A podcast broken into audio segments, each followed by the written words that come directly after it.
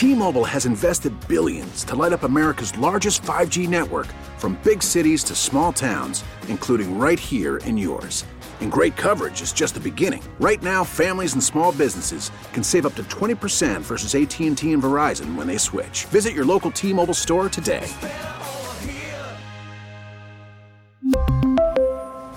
Plan savings with 3 lines of T-Mobile Essentials versus comparable available plans. Plan features and taxes and fees may vary.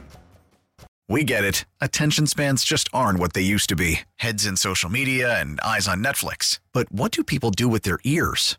Well, for one, they're listening to audio. Americans spend 4.4 hours with audio every day. Oh, and you want the proof? Well, you just sat through this ad that's now approaching 30 seconds. What could you say to a potential customer in 30 seconds? Let Audacy put together a media plan tailor made for your unique marketing needs. Advertise with Audacy. Visit ads.audacy.com.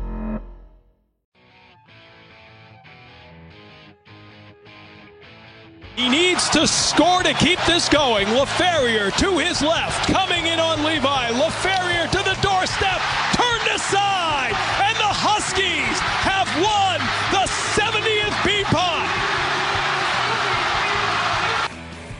Devon Levi, tournament MVP. Talk a little Sabres with Marty Biron. Usually we talk to Don Granato Tuesdays at 8, but they're on the West Coast, so we've uh, moved the Sabres head coach a little bit later in the week. We bring in the uh, the media mogul himself, Martin Biron, joining us on the Western Hotline after a uh, a late one last night. Uh, first, we had the Devon Levi game, and then uh, right after that, you had the Sabres and Kings.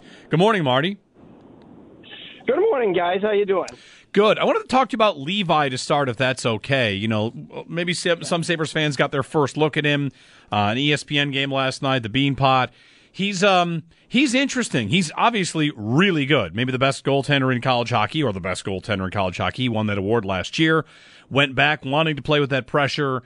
MVP of the Beanpot tournament.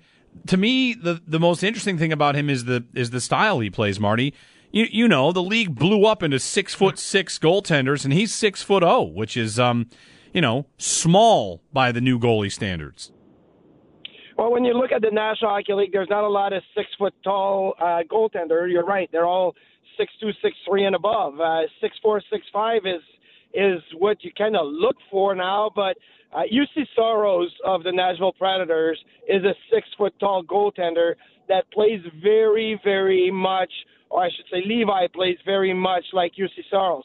Extremely athletic, very flexible, uh, very quick when it comes to movement and reaction time, reflexes. Uh, but more importantly, and I was texting with uh, my buddy David Leggio, who uh, uh, he does, he's a former goaltender and does goalie training as well. And he was talking about how precise his his positioning is, his movements are. Like when he goes back to the post, uh, you know, a lot of time goaltenders will have to readjust their foot on the post to make sure that they're anchored properly. He always seems to be like precise, right? So um, I always say, if you're six foot tall right now and you're a goalie, you have to be elite in something to make it to the NHL, right? Juuse Saros, elite in quickness, elite in reaction time, elite in athleticism and strength.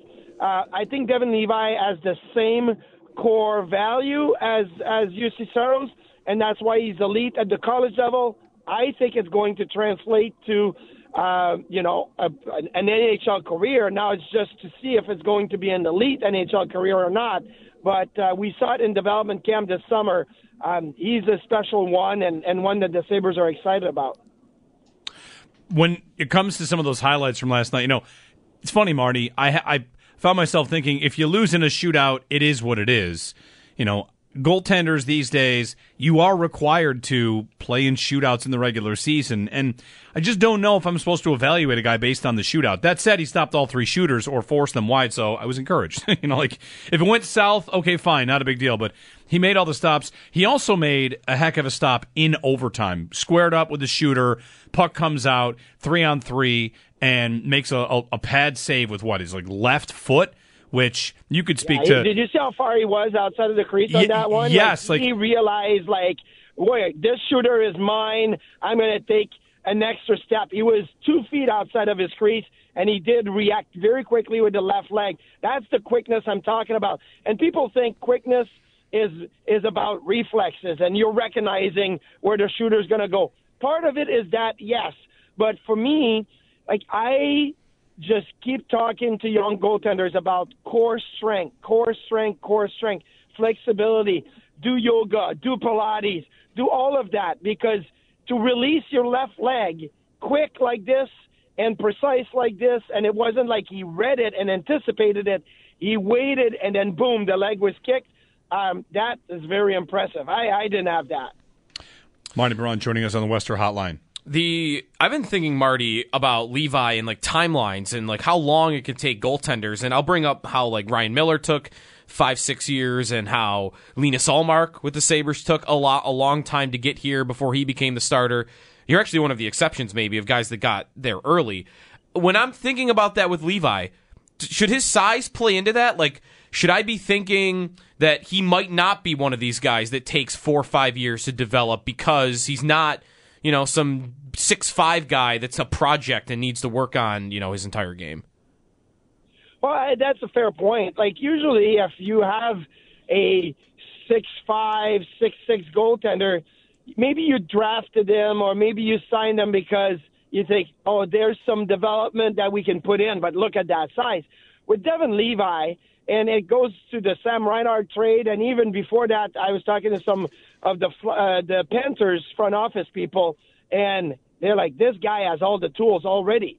He was 17, 18 years old, and you could tell that he had all the tools. It was just a matter of could he do it at the next level, right? Like he didn't play the conventional route of a Montreal goaltender to play in the Quebec Major Junior Hockey League and then turn pro at 20 or whatnot.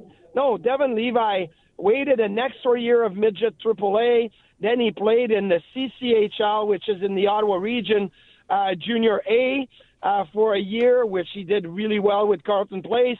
Then he went to Northeastern, and so it's not the conventional route. So I think originally people were thinking, well, is he going to be able to do it? And then when they saw him in person, because you really need to see him live to really appreciate it, then you realize, oh, he's he's that good. Marty Biron. Marty, last night's game, Sabres, um, you know, it's another loss. It's another, well, explosion of goals and another set of goals that kind of come in bunches. Are you seeing anything different with the way the teams are playing this team? Um, I see my issue with last night, and I understand. Listen to all the post game sound, and even Don Granato says, "Well, we played a really good first period, not a lot of scoring chances either way, and we needed to be patient." And all of a sudden the shorthanded goal and the power play goal really set us back and we didn't recover from it. I get that.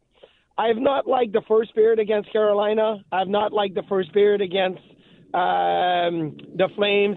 I've not liked the first period now against the LA Kings. Now it becomes a pattern, and that pattern has to rectify because you're not going to win games if you don't play well in the first period. Normally, you got to set the tone.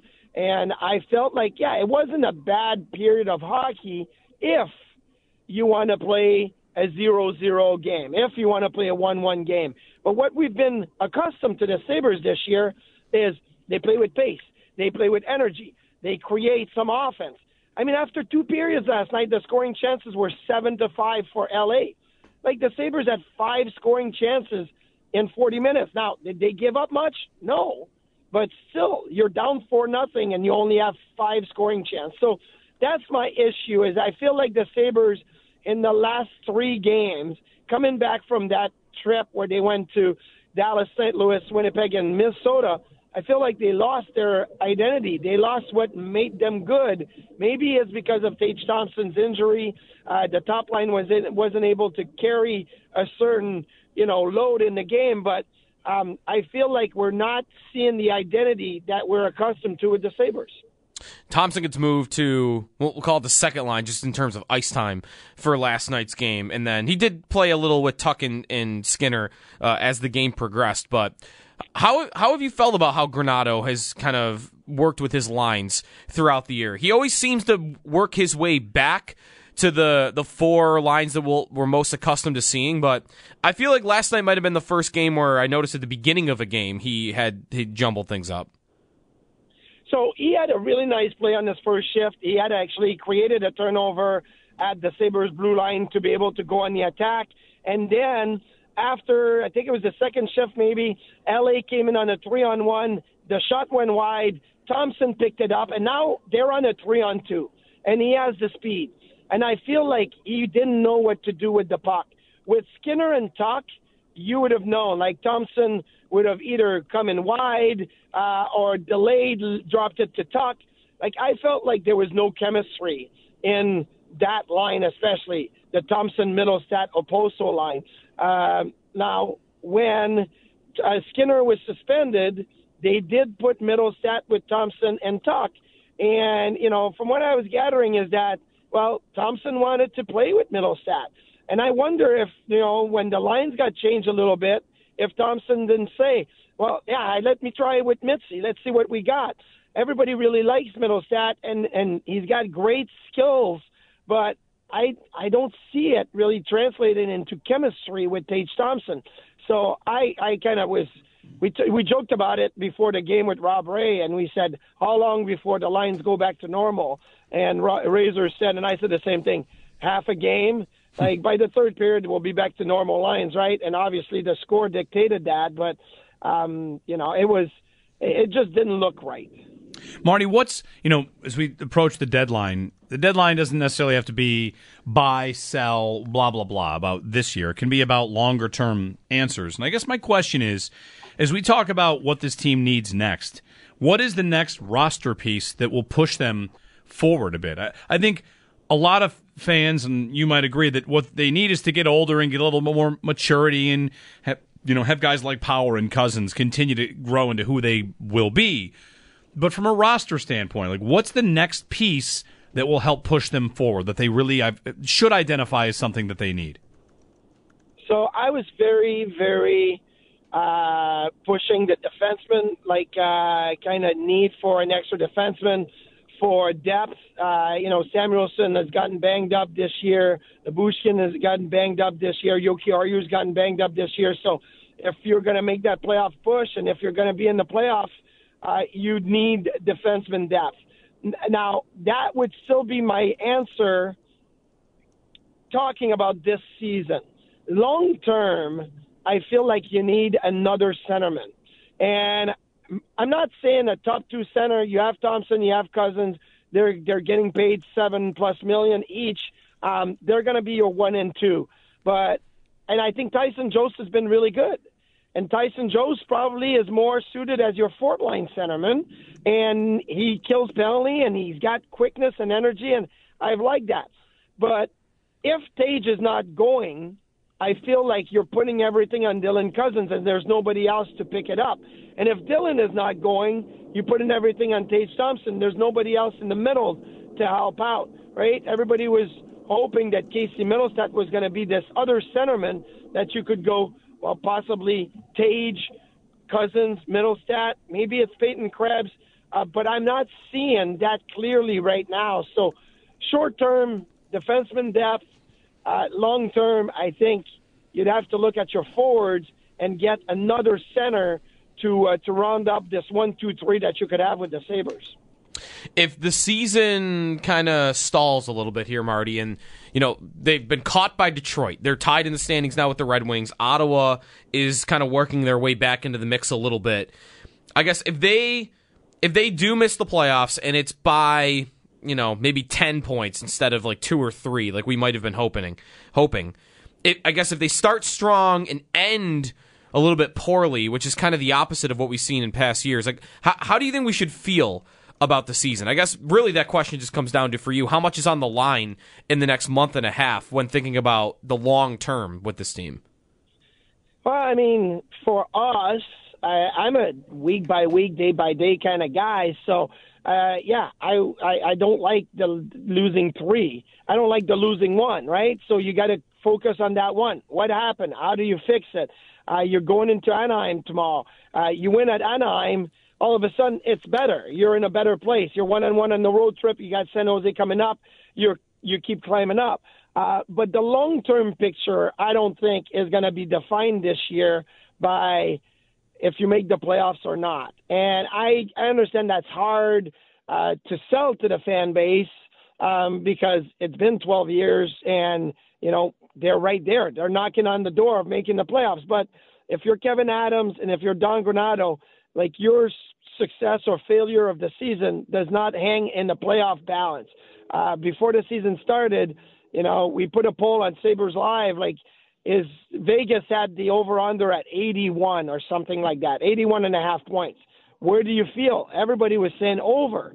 And, but is 90 points a successful season? Is 94? It still doesn't get you in the playoffs. Um, but I guess it's how it happens, how you get uh, to develop your players.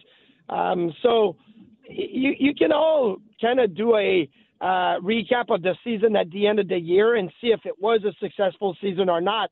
Right now, they're in it. So for me, a successful game is win the game tomorrow and then move on to the next one. And last night, well, you know, you can lose and have a successful game, but last night was not it. Calgary was not it. Carolina was not it. So that's that's where I'm at this this this week, and I'm thinking, well, this is not the way it should be going. Marty Biron joining us on the Western Hotline. All right, Marty. Next up, Anaheim. A late game again. Sabres After Dark continues this week, and uh, hopefully they get things back on track. Yeah, hopefully they do. Anaheim is not a good team, no. and this is to me uh, a very, very pivotal game uh, for the Sabres as to show me, right? Like, show me, like the Rasmus Dahlin post game last night. We competed. You know, we got away from our game in the second period, but we competed in the third period. I understand, but it's it's four nothing, right? It, it became five nothing. Like that's easier to compete, and you don't have to worry about anything. The game is out of hand. Uh, Don Granato said, "Well, you know, I I think we we uh, we didn't have a good response after the two nothing goal, the power play goal. Okay, well, show me against Anaheim, which is a team that I mean, they had a pitiful third period against the Vegas Golden Knights the other night. It was 2 1. They ended up losing, giving up five, I think, in the third. Um, show me against Anaheim. If, if I'm going to believe what you said post game, that the effort was there, the compete was there, um, you just didn't have a good response after the 2 nothing goal, like, show me. I want to see it. And if they do that, then I'll believe it.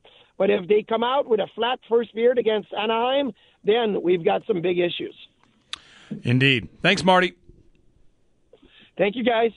Marty Biron. Big issues if they keep losing. Want to stay in this race, you know? Just hang around. Want this want wanted this to be a real race. And right before the All Star break, it was win to get into a spot, and now it's going to take work to do that again.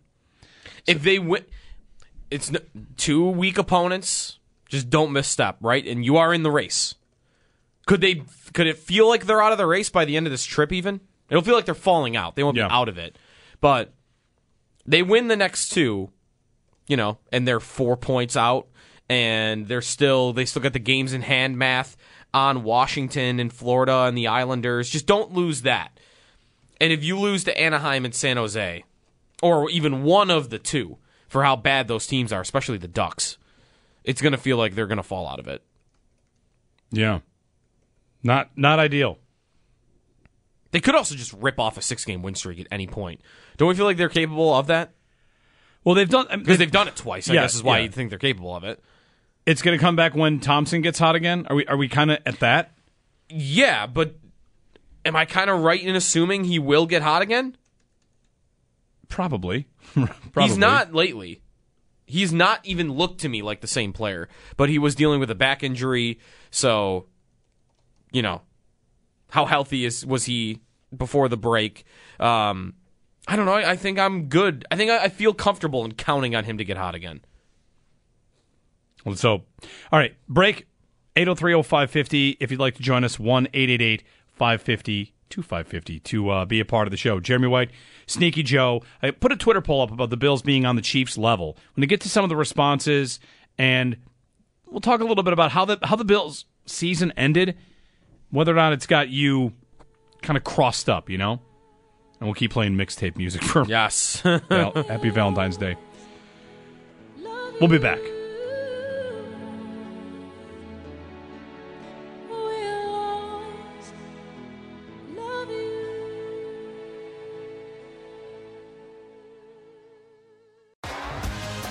T-Mobile has invested billions to light up America's largest 5G network from big cities to small towns, including right here in yours.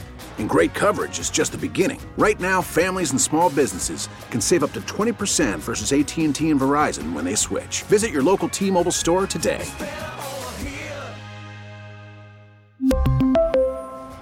Plan savings with three lines of T Mobile Essentials versus comparable available plans. Plan features and taxes and fees may vary.